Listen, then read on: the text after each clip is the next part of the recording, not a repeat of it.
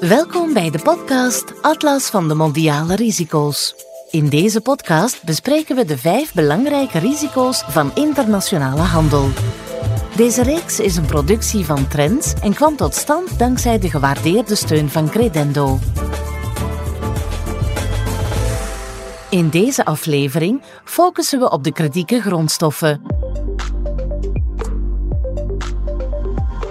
Dag beste kijker, welkom bij alweer een nieuwe aflevering van Atlas van de Mondiale Risico's. Vandaag gaat het over de kritieke grondstoffen, zeg maar lithium, kobalt en andere materialen die cruciaal zijn in de strijd tegen de klimaatopwarming. Die kritieke grondstoffen zijn schaars en daar dreigt Europa de dupe van te worden. Om te weten hoe de vork aan de steel zit, hebben we Michel van Hoei uitgenodigd, senior partner bij consultant McKinsey, gespecialiseerd in grondstoffen en mijnbouw. En ook Jean-Paul Steenbeke is van de partij Deputy General Manager en specialistenzaken bij exportverzekeraar Credendo. Mijn heren, welkom.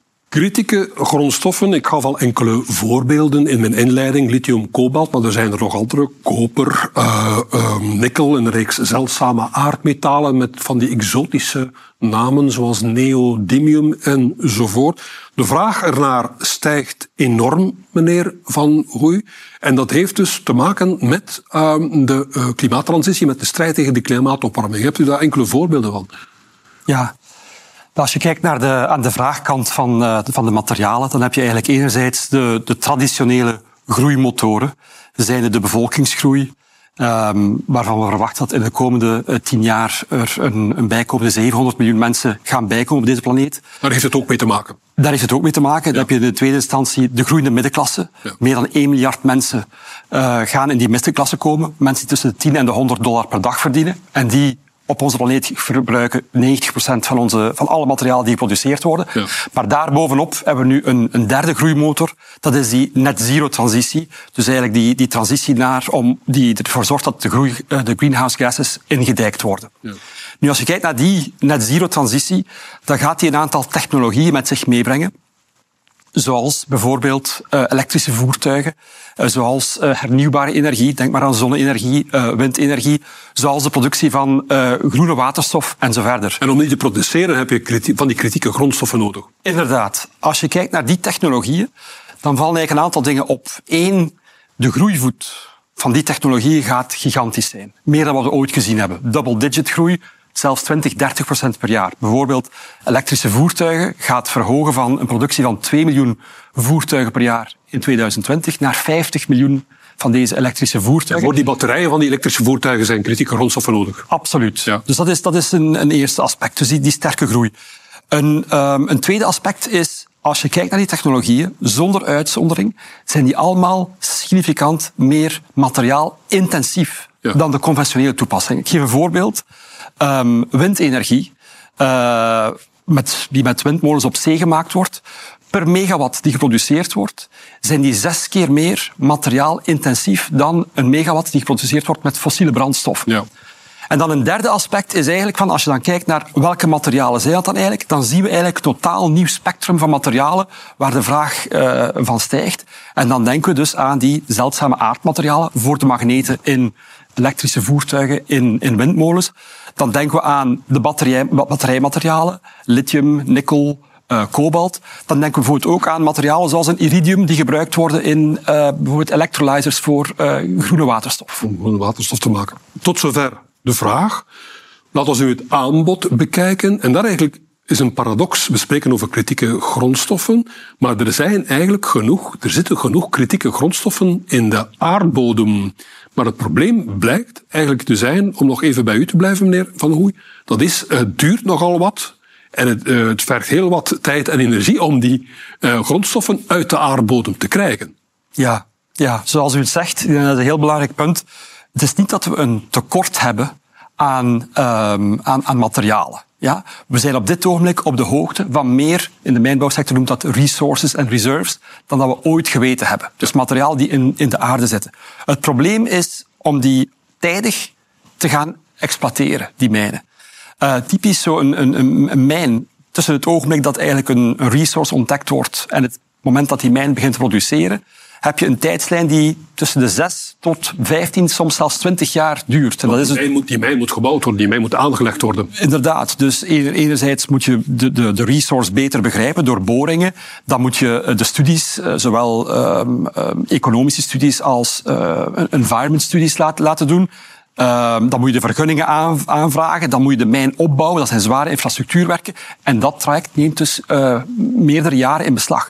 Dus dat is een eerste aspect. Ik denk een, een, een tweede aspect is eigenlijk, um, we schatten dat in de komende um, uh, tien jaar, dat er ongeveer tussen de duizend tot 1500 nieuwe mijnen op deze wereld gaan moeten aangelegd worden. Nu, u weet het, mijnen zijn heel kapitaalsintensief. Uh, we spreken hier over een verhoging van de investeringen die zal nodig zijn in de grote orde van 200 bijkomende miljarden euro per jaar die in die mijnbouwsector zal moeten geïnvesteerd worden. Um, dat brengt met zich mee uh, ja, heel wat financierings uh, opportuniteiten, maar ook uitdagingen. Maar anderzijds ook ja, die ganse supply chain, engineeringbedrijven, bedrijven om die mijnen te bouwen, die moeten significant gaan, gaan, gaan expanderen. En dan het derde, een, een derde aspect die ik zou willen uh, uh, vermelden hier is, uh, voor die nieuwe mijnen gaan we ongeveer een, een 600.000 bijkomende uh, arbeidskrachten nodig hebben. En dit in een, context, in een context van een mijnbouwindustrie waar dat jaar na jaar eigenlijk het aantal afstuderende mijnbouwingenieurs overal ter wereld naar beneden gaat. Ja, dat is een probleem, meneer Steenbeke, dan kom ik bij u. We hebben dus een enorm uh, sterk stijgende vraag. We hebben een aanbod dat eigenlijk ja, zeer statisch zal blijven, nauwelijks mm -hmm. zal stijgen. Dan moeten we ons, conclusie, opmaken voor schaarstes van kritieke grondstoffen. En hoe ernstig zullen die schaarstes worden volgens u? Wel, die zullen heel ernstig zijn. Um, dus uh, als we kijken naar de metalen, de speciale metalen, de aardmetalen, daar verwachten we de grootste uh, tekort. Um, en dat zien we nu al in, eh, vanuit uh, China. Um, daar speelt men mee eigenlijk met de, met de levering daarvan. We zien dat ook in lithium en in koper. Bijvoorbeeld in lithium, vorig jaar um, is, of dit jaar, eind vorig jaar, begin dit jaar, is de prijs van lithium enorm geëxplodeerd door een enorme vraag die er was en een, ja, een tekort aan, van aanbod. Dat is nu wel terug een beetje gedaald door allerlei nieuwe projecten, maar dat heeft enorme gevolgen. En bovenop het probleem van die dreigende schaarste komt dan nog eens de geografische concentratie ja. van, die, uh, van die grondstoffen. Het is een kwestie van een, van een paar landen, hè, ja. meneer Steenbeek? Er zijn een aantal landen die eigenlijk uh, op het voorgrond uh, gaan treden, omdat ze eigenlijk heel grote voorraden hebben. Bijvoorbeeld in nikkel, Indonesië, dat is een land waar men niet zoveel van spreekt, maar die hebben een enorme voorraad. Ze zitten rond de 60% van de voorraad. Um, als je spreekt over kobalt, wat ook een heel belangrijk grondstof is, dan zitten we in Congo, ook niet zo'n fantastisch stabiel land. Uh, de aardmetalen zitten in China met name, tien ook weer in China. Um, dus China wordt een heel belangrijk land en daaronder zitten er wel een aantal andere landen, maar bijvoorbeeld uh, Rusland zit daar ook weer in. Uh, dus dat zijn niet de landen waar we graag ja, ook veel handel met drijven. Ja, u, u vernoemt daar China. China is vooral een kwestie van de raffinagecapaciteit van die zeldzame aardmetalen zit ja. voor een zeer groot deel ja. uh, bij China.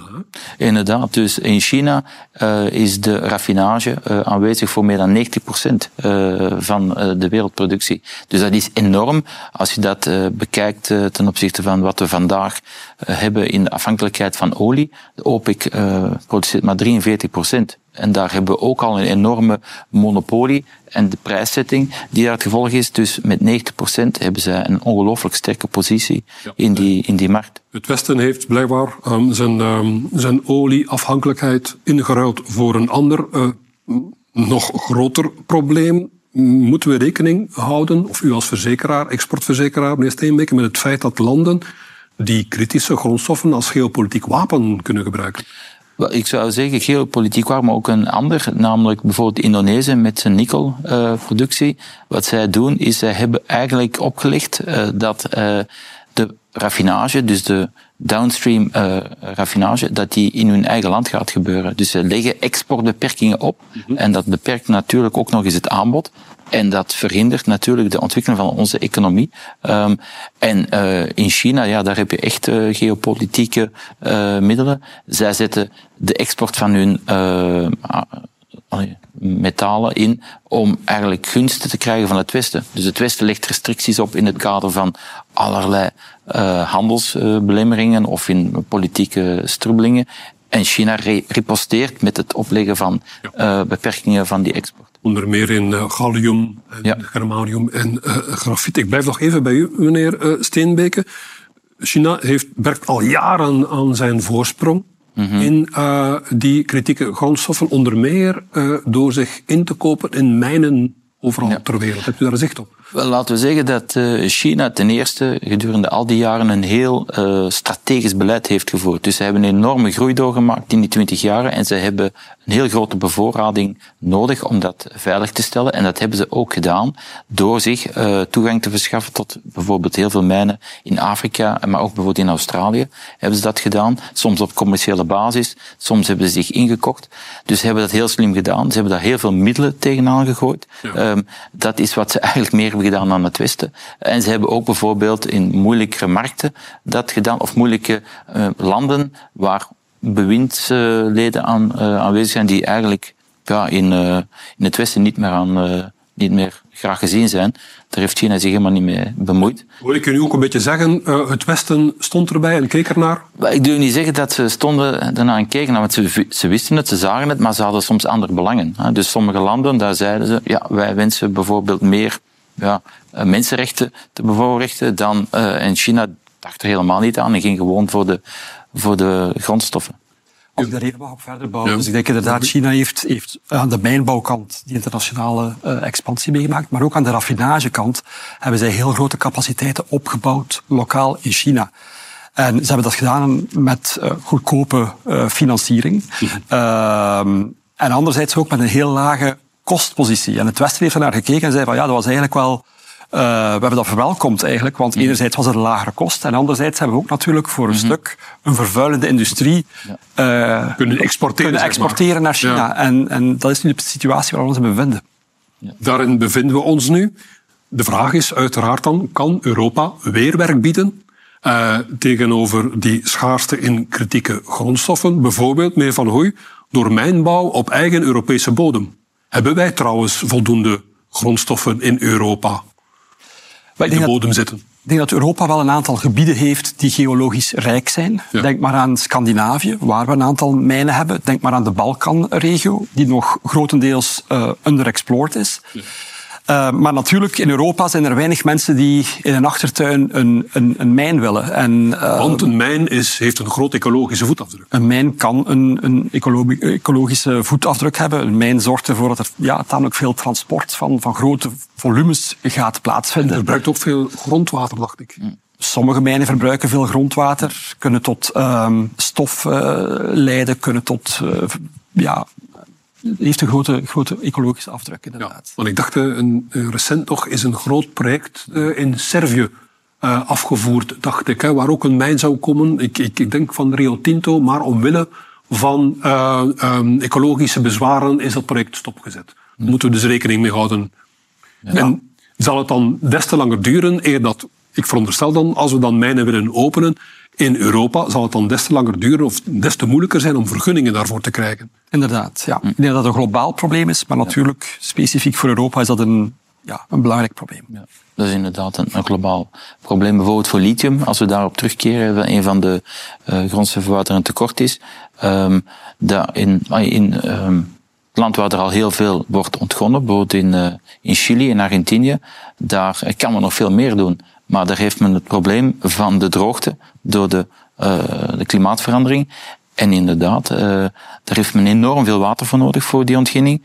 En dat maakt dat uh, het waterniveau zelfs kan zakken op heel grote gebieden. En dat is dus in concurrentie met andere activiteiten van de mens. Uh, dus dat is niet eenvoudig om daar nog verder in te investeren. Maar misschien, meneer Van Gooy, bestaan er al vandaag ja, uh, natuurvriendelijke methodes, als ik dat zo mag zeggen, om delstoffen te ontginnen? Wel, wat we natuurlijk zien is dat de, de kostenstructuur van de mijnen verhoogt. Ja. ja dus elk jaar uh, de, de, nieuwe mijnen die we openen, die hebben een lagere headgrade, noemt dat. Dus minder uh, bruikbaar materiaal. Dus die kosten van die mijnen gaat naar boven. En dan worden nieuwe, nieuwe technologieën competitief. En vandaar dat er inderdaad een aantal nieuwe technologieën uh, hun, hun inroad vinden. uh, die soms ook uh, ecologisch uh, attractiever zijn. Ja, maar we moeten daar niet al te veel op hopen op de korte termijn. Dat zal het probleem niet oplossen van de schaarste voor Europa. Dat klopt, dat klopt. En ik wil nog een, een tweede aspect daaraan, daaraan linken, eigenlijk voor Europa. Uiteindelijk als, uh, bouwend op, ons, op, onze, op de vorige vraag, wij hebben eigenlijk veel van onze raffinage uh, activiteiten geoffshored naar, naar China. In die mate dat bijvoorbeeld voor zeldzame aardmetalen, waar we nu in, in Scandinavië een grote, grote resource gevonden hebben, wel, we hebben die capability niet meer in Europa om die lokaal te verwerken en te gaan upgraden. Dus we weten niet meer, we hebben die know-how van die, die raffinage know-how zijn we verloren geraakt. Ja. En die zit nu vooral in China. In China, inderdaad. Ja, ja, ja. Dus ook dat is dan weer een probleem. Ja. ja. Het ziet er eigenlijk niet goed uit, uh, mijn heren, als ik dat uh, zo mag zeggen. Maar vele kijkers zullen zich misschien wel afvragen, wat zijn onze mogelijkheden in Europa wat betreft recyclage? Kunnen we daarop terugvallen? Ja, ik denk dat recyclage inderdaad een, een, een voor de hand liggende hefboom is om dat probleem uh, op te vangen.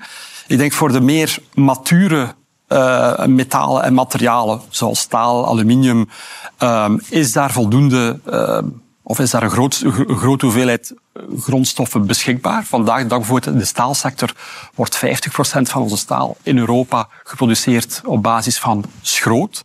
Nu, als je denkt aan die nieuwe materialen zoals lithium en, en, en, en nikkel en zo verder, dan verwacht dat dat toch nog een, een 10 à 20 jaar zal duren voor er voldoende uh, materiaal beschikbaar is om gerecycleerd te worden. Vandaag de dag maken we die batterij voor die voertuigen. Die wordt gebruikt in die voertuigen.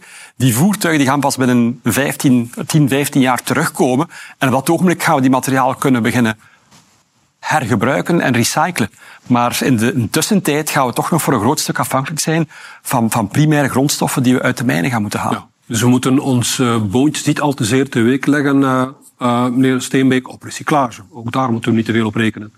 Wel, nee, uh, in, in, de, in die nieuwe kritieke grondstoffen inderdaad niet. Maar langs de andere kant is Europa daar wel volop mee bezig. Want men wil tegen 2030 toch een x-percentage uh, gaan produceren uh, via over de Critical Raw Material Act ja. die in de, in de maak is. Ja, inderdaad. Ja. Um, um, voor 65 we moeten voor maximaal zijn 65% afhankelijk zijn van derde landen. Wel, de, de, de, dat is een van die maatregelen. De normen die men oplegt zijn op vier vlakken. Ten eerste is het zo dat men eigenlijk zelf gaan wil um, ontginnen voor een bepaald percentage, 10 procent. Uh, men wil ook um, gaan uh, recycleren voor 40 procent. Of ja, voor 15 procent. 15 procent wil men gaan recycleren. Ja. En voor 40 procent wil men zelf gaan raffineren. Dus dat zijn eigenlijk heel hoge doelstellingen. En de 65 procent is uh, wat men maximaal wil afhankelijk zijn van één bepaald uh, leverancier van een uh, kritieke grondstof. Ja, maar als ik me niet vergis, meneer Van Hooy, moet die Critical Raw Material Act nog altijd van kracht worden. En intussen hebben we aan de andere kant van de oceaan de Verenigde Staten, waar de fameuze Inflation Reduction Act al lang is goedgekeurd en in werking is met fiscale voordelen voor investeringen in groene technologieën. Ja, dat klopt. Ik denk, maar ik denk dat de European Critical Raw Materials Act een goed, goed startpunt is. Um, maar inderdaad, als, als, als wij kijken naar uh, die IRA en de investeringsgolf die die teweeggebracht heeft in kritische materialen, uh, dan zien we vandaag de dag dat er 40 miljard investeringen in de Verenigde Staten zijn aangetrokken om die kritische materialen te gaan mijnen en te gaan verwerken. En dan moeten we toch stellen dat Europa op dit ogenblik nog achterloopt op de Verenigde Staten. Ja. Even tussenin, mijn heren, zal het er niet op neerkomen dat we toch ja, een beetje onze manier van leven uh, zullen moeten uh, veranderen. Ik denk, van, we hebben het gehad over uh, elektrische voertuigen, dus mobiliteit. We gaan misschien moeten de illusie opgeven dat uh, iedereen een, uh, aan een uh, elektrisch voertuig zal kunnen geraken. Misschien moeten we meer het openbaar vervoer nemen, ik weet het niet. Mm -hmm. Kunnen we daarop houden of is dat ook een, is dat ook een illusie? Maar ik denk dat het misschien een noodzakelijkheid zal zijn omwille van de duurte. Dus een, ik weet niet of dat in de toekomst iedereen nog een elektrisch voertuig zal kunnen aankopen. Het zal gewoon echt te duur zijn voor, de, voor veel mensen. Ja, dat ja. is perfect mogelijk. Als alles de juiste prijs heeft, dan zullen we ook niet zoveel meer kunnen reizen. Zullen ook niet, dat, de juiste prijs voor het product zal ook van belang zijn. Ja, we zullen onze manier van leven toch wel een beetje moeten aanpassen. Um, Europa, um, moet het, zal het dan ook niet kunnen gebeuren via diplomatieke weg, uh, mm -hmm. meneer Steenbeke? Zal Europa niet vriendelijk vriendjes moeten worden met heel veel van die landen die die uh, kritieke grondstoffen beslissen? Dat is ook een van de doelstellingen uh, van die Critical Raw Materials Act. Dat is dat men met name met de producenten betere commerciële relaties moet gaan aanknopen, contracten gaan aangaan die voor beide partijen ja, een, een benefit geven.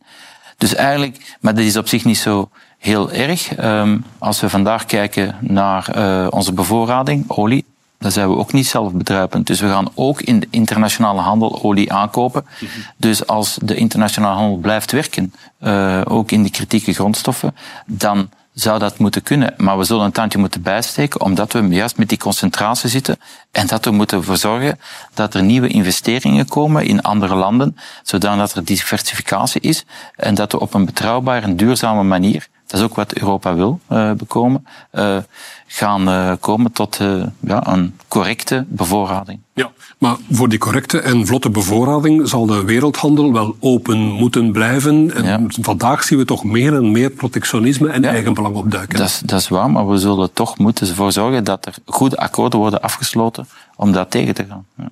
We hebben misschien nog wel een laatste troefkaart, mijn heren. Dat is het wetenschappelijk onderzoek. Meneer Van Hooy, kan wetenschappelijk onderzoek ons minder afhankelijk maken van die kritische grondstoffen? Ja, ik denk dat wetenschappelijk onderzoek en innovatie een heel belangrijk aspect zal zijn van, uh, van, van dit probleem. Um, als we denken aan uh, een verminderde afhankelijkheid van die kritische materialen, denk ik dat we enerzijds moeten inzetten op het maximaal uh, inzetten van, lokale, van lokaal aanbod. Dan bedoel ik dus de mijnbouw, um, de raffinage en de recyclage. Maar anderzijds denk ik dat we ook aan de vraagzijde gaan moeten inzetten op technologieën die minder afhankelijk zijn van een aantal van die kritische materialen. En daar precies komt, wordt innovatie uh, zeer belangrijk. Nu in Europa hebben we al gezien, um, um, innovatie is typisch iets waar we heel sterk in zijn. En wanneer bepaalde van die materialen in het verleden schaars geworden zijn, al, want het is niet de eerste keer dat we voor zo'n een, probleem komen. We hebben gezien dat de nikkelprijs in het verleden, de kobaltprijs, die zijn al naar, door verschillende golven gegaan. Wanneer die schaars worden en die prijs naar boven gaat, dan speelt innovatie een heel belangrijke rol. En zo hebben we bijvoorbeeld gezien uh, dat uh, in de kathode chemie van de batterijen, dat we dan op dat ogenblik een shift zien naar uh, uh, kathodechemieën die bijvoorbeeld minder afhankelijk zijn van nikkel. In het geval van, van een hoge nikkelprijs. Ja.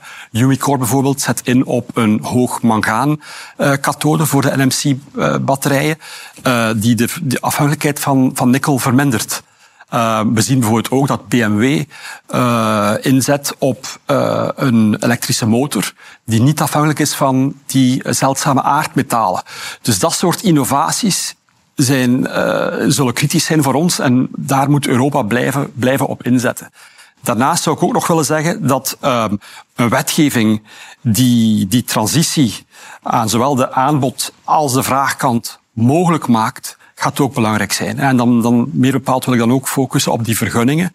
Ik denk dat Europa nog werk heeft om uh, de, de tijdslijnen voor die vergunningen in te korten en sneller werk te maken van een verhoging van het, van het aanbod. Ja, Steenbeke, nog een laatste woord over die innovatie. Bent u er ook van overtuigd dat dat ons uh, kan Wel, helpen? Recent stond in de pers dat er dus een, een nieuwe batterij, een sodium-ion uh, batterij werd um, ja, uitgevonden is een groot woord, maar dat dat uh, een nieuwe toepassing was. Uh, en dat is een heel interessant uh, nieuw product, omdat dat eigenlijk grote capaciteit heeft en veel minder van die metalen gebruikt. Ja. Dus dat is een, een grote troef. Alleen is het zo dat die nog veel te groot is om in auto's te gebruiken. Um, maar die is wel heel goed voor opslag. Um, en bijvoorbeeld, um, men zou dit kunnen gebruiken in uh, landen waar het heel warm is, omdat dat heel hittebestendig is. Um, dus bijvoorbeeld in armere landen, uh, zoals in um, Afrika, het Midden-Oosten, zou dat een heel goede mogelijkheid zijn om dat te combineren met zonne-energie en dan opslaan in, uh, in dat soort van batterijen. Dus er zijn enorm veel mogelijkheden.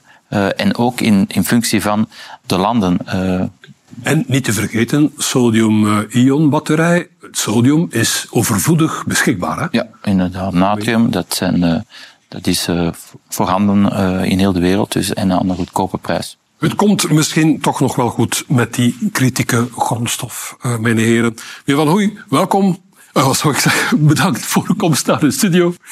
De Steenbeke, voor u ook. Bedankt voor uw komst naar onze studio. Zo einde van deze aflevering. Volgende week krijgt u de vijfde en laatste aflevering. En die gaat over het effect van artificiële intelligentie op cyberveiligheid.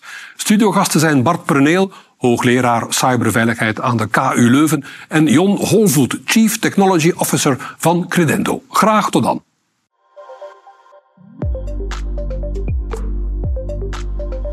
U luisterde naar de podcast De Atlas van de Mondiale Risico's. Deze podcast kwam tot stand dankzij de gewaardeerde steun van Credendo.